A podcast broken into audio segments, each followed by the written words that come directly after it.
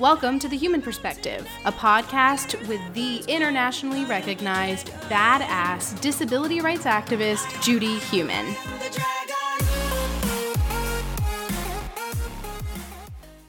This episode, Judy interviews Jillian Mercado. Jillian is a model, actress, and activist. She's been featured in campaigns for Diesel, Nordstrom, and Tommy Hilfiger, just to name a few. She also plays Maribel on the Showtime TV series The L Word Generation Q. Judy and Jillian chat about her life and career, as well as her experience of being the representation she always yearned to see growing up. Enjoy their conversation and stick around at the end of the episode for a brand new segment called Ask Judy. The Heumann Perspective is produced by me, Kylie Miller, and Judy Heumann. So let's roll up, lay down, dance around, whatever makes you feel best, and let's meet this episode's guest. Hello, everybody. Welcome back to the Heumann Perspective. Today, our guest is Jillian Mercado. One of the important aspects about her is how she's doing cutting edge work. And I really uh, look forward for this discussion, Jillian, where you can talk to our audience so they can learn more about you. So maybe we could start off by getting a little bit of background. You and I are both from New York. Correct. Where are you from in New York? I am from in between the Upper West Side and Harlem, like right at the strip, right there is where I grew up. So, like, to my right is Harlem, to my left is Upper West Side just by like looking. and what did you like about living there growing up? I mean, I got all the worlds put in one little area. So it was it was so diverse and so um entertaining. Entertainment everywhere at all times, day, night, at any time. It was great. I loved it. Was in the Heights, where was it done in relationship to where you grew up? It was done like I want to say like 10 blocks. Right. An exciting atmosphere. It, I I cried. I felt like I was at home again. It was it was a really beautiful um, movie, especially if you grew up in that area. What is your disability? So my disability is uh, spastic muscular dystrophy, and I mean for me specifically, um, my tendons get really tight sometimes. Like it could get tight for anything. I could be really excited. I could be really exhausted any type of emotion, it triggers my body to like get like I don't even know how to explain this, like very tight. What was it like growing up with my disability and your family and the whole environment? Yeah, it's interesting enough because growing up, I guess, you know, innocence and just not knowing what the world out there, you know, uh, feels like or has a perspective of someone with a visible disability. But I from what I gather until I went to like middle school, I was just like any other kid. I just had like a walker and you know other people didn't but for me it was just like i had nike sneakers and my friend didn't have nike sneakers like that's how i viewed my disability growing up my parents and my family pretty much treated myself and my two younger siblings the same like i had chores I, I went to detention if I was acting badly. We all had turns watching television. Like it was very a simple childhood growing up until probably middle school when the realization kind of kicked in because of peers, because of um, I guess going into my youth and, and asking questions and realizing that I was very different from my peers and how my teachers and adults treated me was extremely different from the kids growing up with me but not in a good way not in a like challenging way where it would help me in the future. It was very now as an adult looking back in a very disrespectful kind of way were you in a regular school with in regular classes so i went to public school um, if i remember correctly i was the only uh, person with a visible disability in each of my classes until probably seventh grade so your experience with your students who lived in the same neighborhood as you did. Right. So you were just their friends. Right. Exactly. We would go to the park. Now I'm in, in an electric wheelchair, but until I was probably in fifth grade, I would transfer to a walker in school. So that was not for me embarrassing whatsoever. I was just like, you know, me and my walker just walking into class, and I was the only one with a physical disability. And it didn't really phase me at all. The only thing I was worried about is if my crush liked me or not. Like that was like the most thing that I had in my mind. Did you say if your crush liked you? Yes. so tell us about your crush. yeah. I had this like cute boy that I was like crushing on in fifth grade, like really hardcore. But that was like the most problem I had. Like that was like I went home, wrote in my little journal about him, what he did today, how many times he saw me. Mind you, my class is like 25 kids, so like everyone knew everyone. For me, that was my days doing homework and wondering if my crush likes me or not. I had a crush in school too. Yeah. Yeah. Those were fun things at that time. yeah. So you were mentioning a few minutes ago that teachers were treating you differently. When did you realize that was happening? While they were treating you differently or later? Probably more later. I was very um I want to say innocent in that perspective where I was very shy growing up. I didn't speak up really. I was very much a fly on the wall you know, observing and, and kind of like taking mental notes and questioning my atmosphere and the people who were around me more than like speaking out. But there was a specific moment that I will never forget that I think that that was like the pivotal moment for me where I realized, oh, they're treating me different in a bad way, not in a growing kind of way. Because when people tell me, you know, people treated me different in my mind, I think about it as a positive thing. Like, yeah, I am different and I should be treated different because yeah, I need some things that other people don't have, and that's okay, you know. But there was a moment uh, where our whole class went ice skating in Wollman Rink in Central Park. I remember, and we were all getting ready for this trip. I was talking to my friends. I was like, I'm so excited about attempting to ice skate. My physical therapist was going to come with me. It was all like arranged. I was just like so excited, just like hang out with my friends. And if I didn't ice skate, it was still just the experience of being with my friends. Um, come to the day of, and one of the teachers came up to me and she's like, Hey, Jillian, so there's been like a change of plans. We're not going to ice skating anymore. And I'm like, Oh, that really sucks. I like got really sad about it. But you know, the point is, I'm still be with my friends. Um, no, no. Everyone else went to the ice skating rink but myself. They took me to watch a movie at the AMC theaters on 66th Street. Literally remember the day. And everyone else got to go to ice skating rink but me.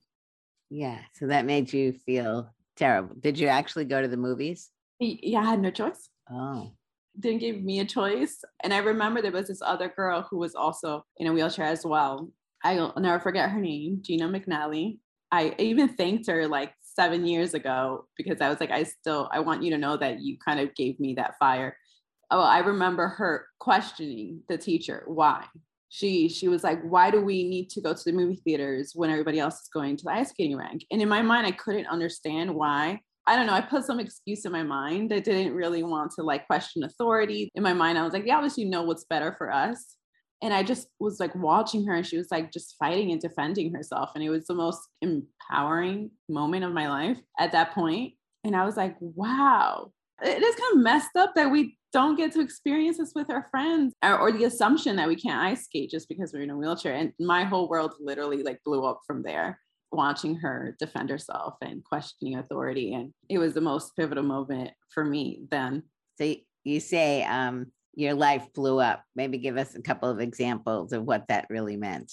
Yeah, just standing up for yourself. I feel like from there on out, I started questioning the situations and actions that teachers or, you know, someone who was older than me who would perceive disability as like a uh, a trouble thing, a bad thing, something that like we don't know any better, so they obviously know more than us kind of situation without asking. That was my moment of like, oh, wait a minute. this doesn't feel right. This doesn't look right. And I do have a voice and I and I am able to stand up for myself. And they need to ask us before assuming things that, you know, probably society has gone wrong this whole time.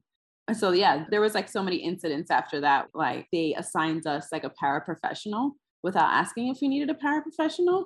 I started like asking, I, I can do this. Like, you don't need to do this for me, or you don't need to follow me every step of the way. Like, growing up, I wasn't really allowed to go out for lunch, even though everyone in the school was allowed to go out for lunch.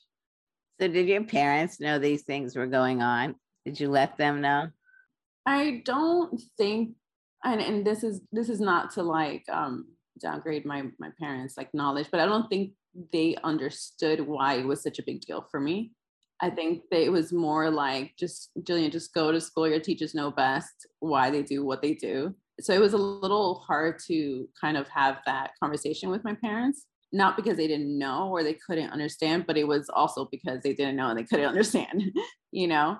Yeah. And especially because my parents are from the Dominican Republic, culture is very different. Even there's some things now that are, are very hard to have a conversation of because of the representation that people with disabilities have in Dominican Republic, it's not the best. So it's like a very sit down for like three months conversation conversation.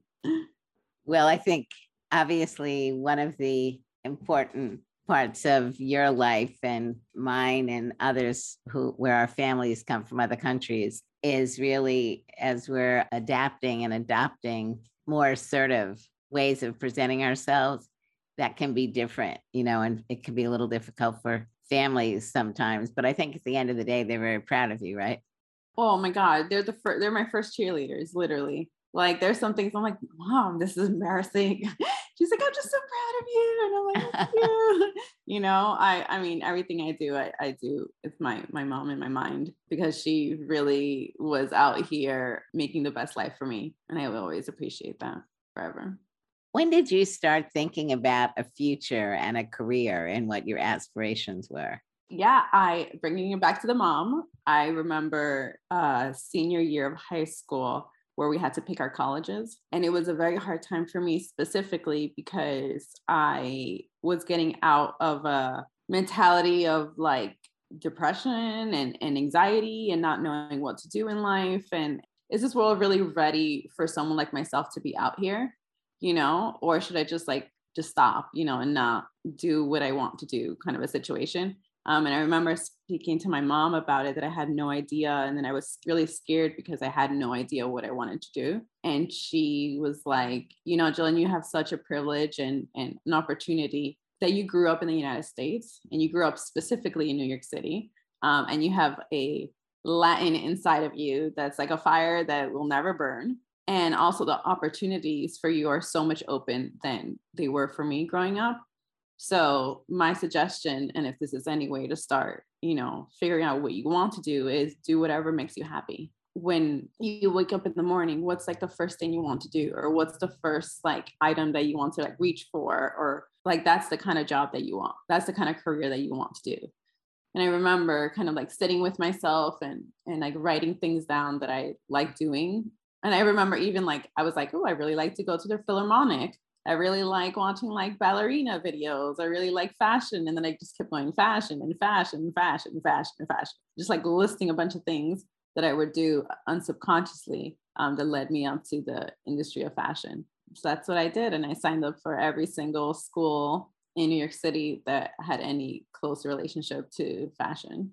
And I remember a teacher, never forget her name, she didn't say this specifically word for word, but basically she was like, you should probably go into a community college and figure out what you want to do then, because this is kind of far fetched of you applying to all fashion schools.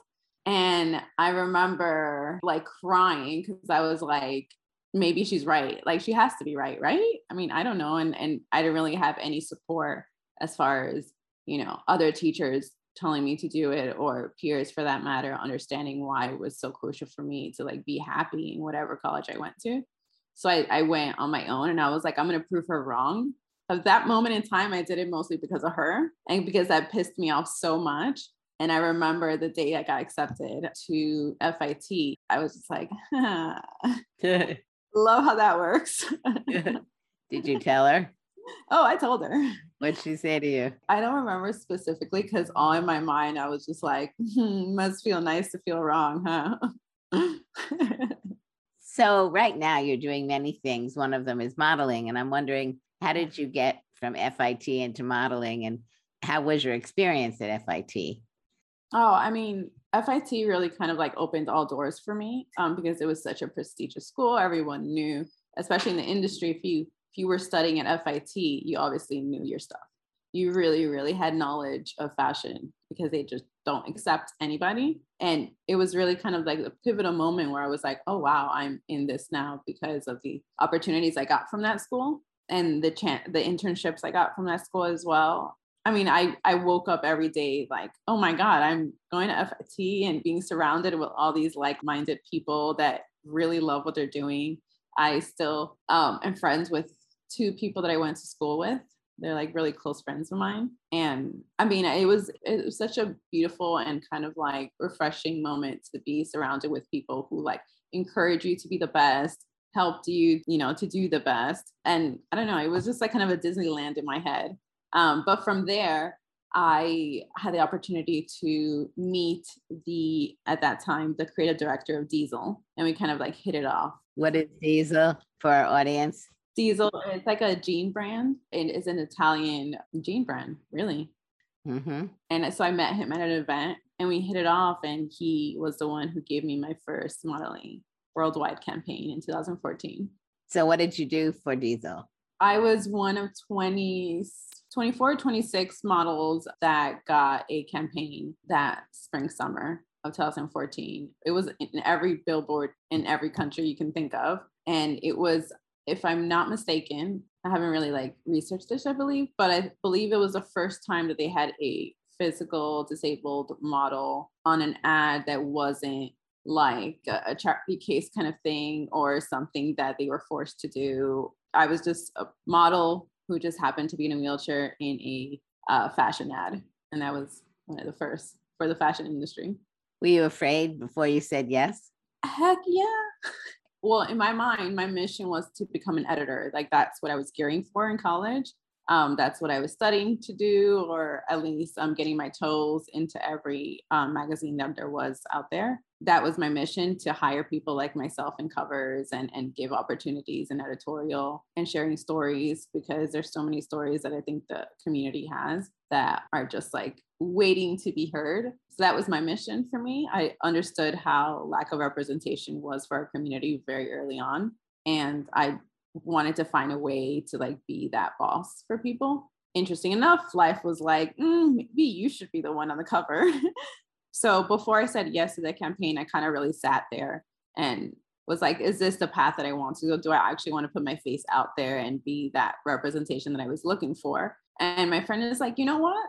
What could be horrible about that? Like you never know what can happen, you know, and you can still be an editor if you want to be an editor. Like this is not going to be the end of the world situation. So I said yes, and it was very nerve wracking, um, especially the day of shooting because I wasn't.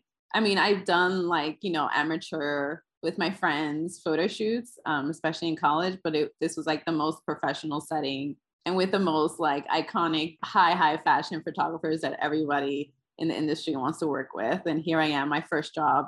I get them which was crazy. But after that ad came out, I very much underestimated the power it had um, with the community and with people who have never seen anyone in an ad, in a fashion ad, in a way that it was just as simple as I just happened to be in a wheelchair who's also a model on an ad. And that's nothing more than that.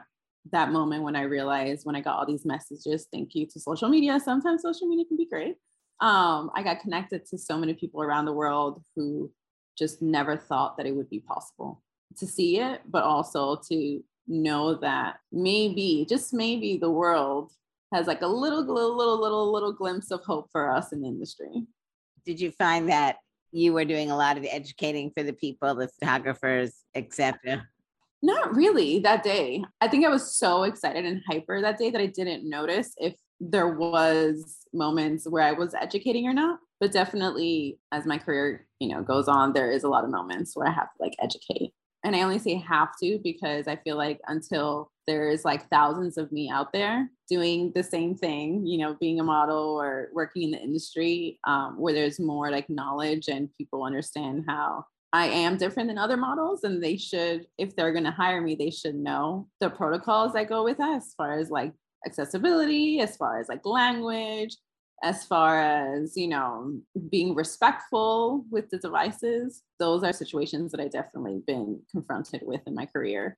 Do you see yourself as a role model for other disabled individuals who might be thinking about going into modeling? I feel like I'm definitely, I want to say a leader, maybe in that perspective, where I've been in every scenario you can think of as far as, you know, confrontations that probably we would get in different aspects of the career. And sure, if you want to call me a role model, I'll, I'll take it. but definitely I I have experience of being like the first one to shovel snow in a path that has been building up for a very long time. when did you start getting into acting? Ooh, you know, it's funny because I, I remember going to like drama classes in high school and really loving it. But like professionally acting, it's only been since the first episode of The L Word. When was that? Like two years ago. How did that come about? I question myself every day. My agent at the time um, presented the script to me and was like, hey, they're looking for someone who has a physical disability to act in this TV show. You don't have to do if you don't want to, but we just thought like because you're in our in our database, you're one of our clients that may be something that you would, you know, like to like venture out into. And I was just like, oh, I wonder what it is. And then I clicked it and I was like, oh my God, I know this show. I used to watch the show when I was younger. And it was kind of like fate because the character that I play on this show is my mom's name. And this particular show, she did not want me watching when I was younger because it was risky. and also, you know, it was a very, very, very, and it is a very gay show. And parents sometimes just are a little tough in that area. So I would watch it without her knowing.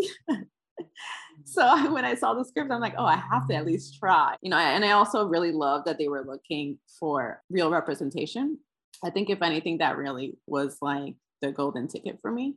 Um, because as you may know, and anybody who's listening, a representation for the disability community in entertainment has been depressing, has been very aggravating, and um, there's been a lot of like misleading information, and that definitely affected myself growing up because that's the knowledge that people get if they don't know someone who has a physical disability is on television or you know in books and magazines and so if you are getting fed this type of like image of somebody in a disability you're not going to question it obviously you know unless you know someone or you yourself have a disability so it was very much of a moment. I was like, wow, I'm someone who always preaches about representation. And now I have this opportunity to venture out in possibly leading in this kind of a, a industry. And I was like, you know what? I always do things once. And if it if it works out, works out. And if it doesn't, then that was not my story to tell. But I did it. And a month later, they were like, hey, so you got the role. And I'm like, what? and then from there on, I took every living acting class that you could probably think of to get myself um, crash course in acting. So I know that one thing you had told me was one of the difficult parts of acting was memorizing your lines. It's the worst. but you got some good tips on how to do that. Yep. It's definitely a case by case scenario with people. You know, it, it just depends how you memorize things. Just like in general, how do you memorize things? Like for me, I'm more of a visual person than um, a reading person. So uh, I have to like write with a pen and paper all of my lines out to memorize it. And then I have to record myself and like hear it at like every five minutes um, to know my lines. Like that's how I found the, my best way to memorize things. The creative side of me kind of attacks more than like the writing side of me. when looking at the L word, and they were particularly looking for a disabled person to play the character. Have you found yourself assisting them in helping to develop the character? And if so, how? Yeah, so like the beautiful thing I think, and and I am so blessed and lucky that I've had the opportunity to have my first like TV debut with people who actually like care, who love their job and care about you know representation in a way where it feels safe and I feel like I'm being heard. Even before I stepped on the first day on set, I am just innately a very outspoken person as far as like if I see something that can damage either the storyline or the beautiful like lived experience of somebody with a disability, I do my best to kind of say, hey, this is not okay. You should never say this ever in your life. And also um, ask before you assume anything. Um, so I'm just very outspoken as far as, you know, the world of how we're represented just as an everyday situation. Um, so I was, you know, obviously I'm very professional at my job and I do everything I can to make sure that, you know, I do my job 120%. But I also know that because there has been little to no representation in the world of media and entertainment, that there's a lot of things that they will be getting wrong as a fact, especially if they've never worked with somebody who has a physical disability. Um, and I believe, if I'm not mistaken, on set, it's probably the first time that they have worked with somebody in a wheelchair. I know that the L Word 10 years ago had an actress who was hard of hearing or deaf. That was Marlee Matlin.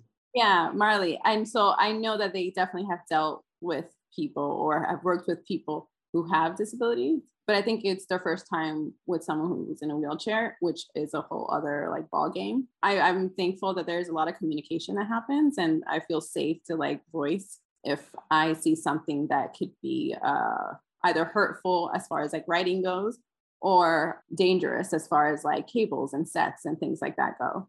So they're very like outspoken if they are not sure about something that they will come to me and say hey is this okay? How would you portray this?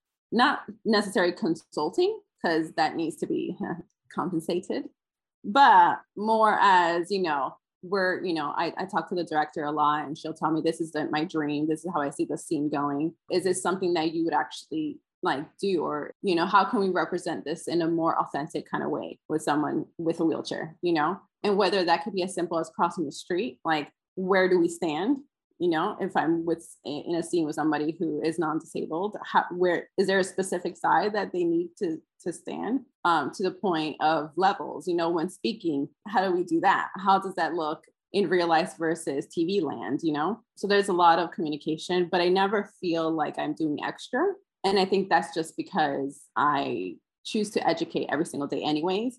And this is just another day. Are there any other disabled people who are behind the camera?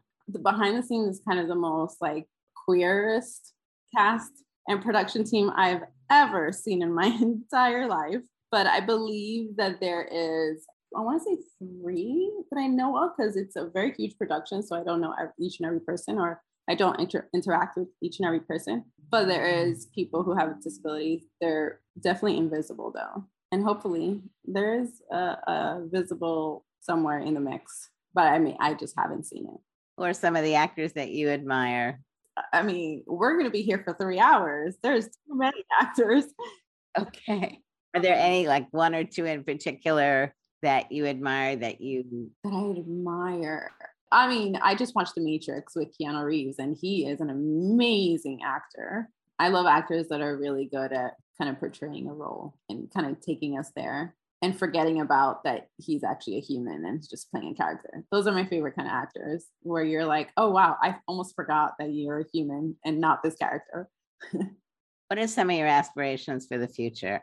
I mean, now that I've like dabbled in so many different parts of the industry, I kind of just want to keep that going until me being somewhere isn't a surprise. Until headlines remove the disabled part of the the title, that would be great. I mean, God, I want to own properties. I want to build a family. I mean, I don't know. Those are like my little moments that I want to do but in career advice for sure i, I kind of want to like be very successful so i can use that success to talk about situations that we need to be talking about within the community you know i feel like policies sometimes move faster when you have a name to yourself um, and that's what i kind of want to do and i think you are getting a name for yourself Yes, so I'm I'm coming for those policies. I'm coming for that change because we have been screaming. I mean, you have been leading that scream for years and you know sometimes doing drastic things are the only way people will listen so this is my sort of drastic change from the inside out to see if that can help move and shake things you know because i always say to myself and this is like kind of like a funny thing that i tell myself but if i'm in a restaurant and this restaurant is not accessible to myself, whether it's like an accessibility in the bathroom or just getting in the restaurant. If I were Beyonce, that restaurant would have been shut down. so I'm not saying I want to be like Beyonce. I don't want that kind of fame, like be that famous. Why not? But why not? But why not? Don't limit yourself. but that's the kind of change that I want. I, I want to I want that moment to happen because I feel like it's really discouraging and also you lose clients not being accessible to everyone. Yeah, and I think you represent disability, racial diversity, gender, and so you really different communities can see themselves within you. And then the ultimate importance, I guess, is that as you've been saying, it was certainly true in my development, which was decades ago, and is mm-hmm. still unfortunately still true that we don't see each other enough the fact that you know you and now there are a few other people who are really slowly being able to break into the industry it's a lot of responsibility i think for us in trying to also make sure that what is being done is authentic and appropriately represents our visions what are some of the things that you've been doing lately and what are some things that you're anticipating that you may be doing in the future lately I've been living my best life. lately I've been taking care of my mental health because I feel like, as you said, the responsibility is work. It's an everyday situation. It's, you know, from the moment I wake up to the moment that I sleep, I I kind of have that uh, responsibility to be the best representation or as close to best representation to not only myself, but to my community and for people out there who are still very hesitant to give opportunities to people who have disabilities, even if it's invisible, visible, just disabilities in general. But um, it's also very exhausting. And if you don't like look out for yourself, you will burn out very, very, very quick. So at the moment, I am giving myself a little vacay, little vacation mentally. And I just moved into this apartment that I am in right now. I've been a little like Martha Stewarting my apartment, and that's been kind of like my little sanctuary, safe place moment. But I am working on a couple things. I may be working on a little TV show. I may or may not be working on a little line, and I may or may not be working on a little book. Okay. That's really good to know. And that means that we will all have to follow what you're doing so that we know that one or more of those things and other opportunities will be coming forward. Yes, I'm still working very heavily on um, uh, initiative project that I created, which is Black Disabled Creatives, and it's a platform that my friend and I came up with in the reintroduction of Black Lives Matter uh, moment that we had and still are having and still will forever have. But it's a platform basically where other creatives or other brands who, because I always get asked the question, oh, you know, now that we've hired you, we would love to open it up to other disabled folks. And I'm like, well, you know how you found me? There's plethora of people out there who would love an opportunity like this. So a friend of mine created this kind of platform where other creatives can know that they're not alone in this world and they there are other you know disabled folks out there who are as creative as they are and they can feel like they're in a, in a community within themselves but also it was mainly to get hired for jobs um, so that's something that I that I'm still working on with a friend of mine and my sister um, who does all like the illustration parts of it. But you know that's like the mission really is just to open opportunities in the job force um, and get people paid because the rent does not pay itself. really? And medical expenses either. so your mother said in the guidance that you talked about earlier, when you wake up in the morning, what makes you happy? So do you feel happy most days? honey, it's like a roller coaster of emotions. sometimes I wake up happy, sometimes I wake up like, I don't know why but in general, life has treated me very, very well, and I can't complain. I have love in every direction that I can possibly like look at. I'm very much of a little things kind of a person, so I don't need to be gifted like expensive bags, eh, although they would be cute. But I don't need to be, uh, you know, given jewelry or anything like that. For me, just like sending love in my direction is pretty much makes me happy every morning. Do you feel that through your work, you're sharing love with others? yes, I, I want to say yes because I everything I do, I do with my heart and soul. And I, I kind of sometimes even remove myself out of it, even though I am the one doing it. But it's really all for like my younger self, not seeing myself out there. I hope that I can be that like beacon of light or guidance for someone who may feel stuck and who may not feel like they don't know what to do in life to like just do one little thing every single day. It doesn't have to be a lot, but that one thing that can get you closer to what you want or what makes you happy for that them. So I, I really appreciate you taking the time to talk with us today. And I'd like to end on a note of telling us something that maybe a lot of other people don't know about you in relationship to what makes you happy. Oh, um, okay. I thought of two things. I always wanted to be a NASCAR driver when I was younger. My husband loves Formula One. I mean, he knows, he knows what's good. so like anything car related fast car situation i'm like so there it, it, was one of the video games i used to play when i was younger back in those days when we had computer games now it's playstation and xbox but all my computer games were all about like nascar and uh, car chases and anything relating to adrenaline rushing cars so speed and strategy speed and strategy, um, kind of like how I live my life. and, and also um, something that maybe a lot of people don't know is that I love skiing. Oh, really? Yeah. Um, a, a, another adrenaline speed situation. Do you go skiing at all? I did ski once um, in upstate New York, and that was so fun. Um, but I haven't had the opportunity to go back. They have it up in uh, Northern California. Yeah, I think I'm going next month. I will let you know. I did sit skiing once. It was fun. It's so fun. It's so fun. Well, I want to thank you again. I look forward to staying in touch with you. And most importantly, I look forward to your career really continuing to expand and to be a real change maker. So thank you for everything you do. Oh, thank you. What are you talking about? Thank you for everything that you've done and are doing. You're like the most iconic person, and I appreciate this conversation so much. And thank you for everything that you do as well. You're very welcome. Now it's time for Ask Judy, a segment where Judy answers questions sent in by listeners. That was really a fun interview with Jillian. It really was. And I have to say, I was fangirling a little bit because I love the L word and I loved the behind the scenes scoop she gave us.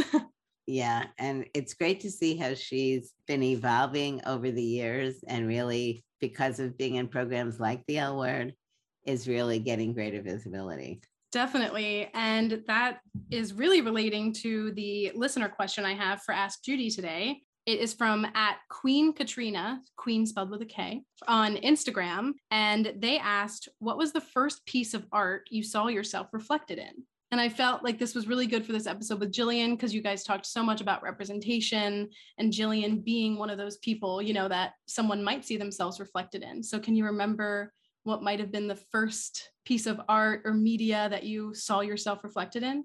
Honestly, I'm thinking and scratching my head about the first piece that I saw myself appropriately represented in. Mm-hmm. I would say many times where I saw myself inappropriately represented. Soap operas, for example, which when I was growing up in the 50s and 60s were a big deal. And what you saw in the soap operas was people being cured all the time. Yeah. And um, it really wasn't until many years later that I started to see some real disabled people because even when disabled people have been depicted, not in the distant past, that people were mainly non disabled. And I knew that. Mm-hmm. So there's a film called Coming Home, which came out in the 70s, which is about a disabled veteran.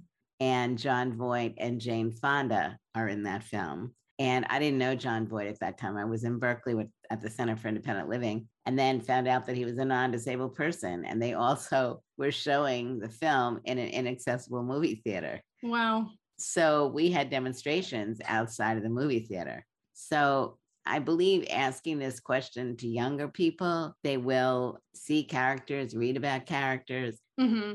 Right now, there are a whole bunch of obviously many more disabled people who are out there or in various forms of media. But in my five year old to 20, 25 year old, I really don't have an answer in a, a positive answer. Right. Then can you think of maybe when was the first time that you did see something positive? Drunk History did a piece, and uh, Ali Stroker played me in that Drunk History piece on 504. And basically, all of the actors in that piece had disabilities. And that to me is one of the strongest pieces that I've seen where everyone had a disability. Right.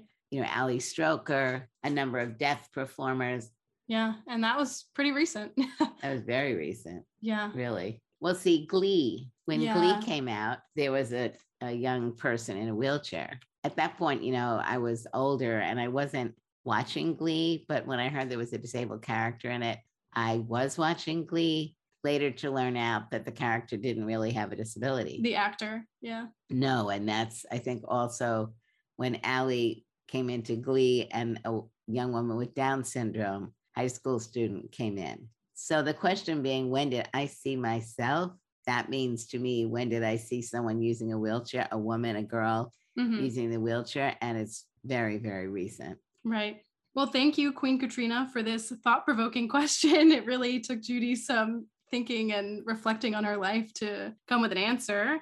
And for anybody listening, if you have a question for Judy that you'd like her to answer in a future episode, please send it to media at judithheumann.com or you can DM Judy's accounts on Instagram and Twitter. that history won't forget us or try to minimize our pain. Thanks for tuning in to The Heumann Perspective. Be sure to subscribe, rate, and review our show on Apple Podcasts or Spotify. You can also follow Judy on Twitter at Judith Heumann and on Instagram and Facebook at The Heumann Perspective. If you want to find out more information about this episode's guest or resources relating to the discussion, check out the description of this episode or visit judithheumann.com. You can also find a shortened video version of this interview on Judy's YouTube channel, dropping a week after this podcast is published. Otherwise, be sure to check back every other Wednesday for a new podcast episode. The intro music for The Heumann Perspective is Dragon, which is produced and performed by Lachi, Yontero, and Warren. The outro music is I Wait by Galen Lee.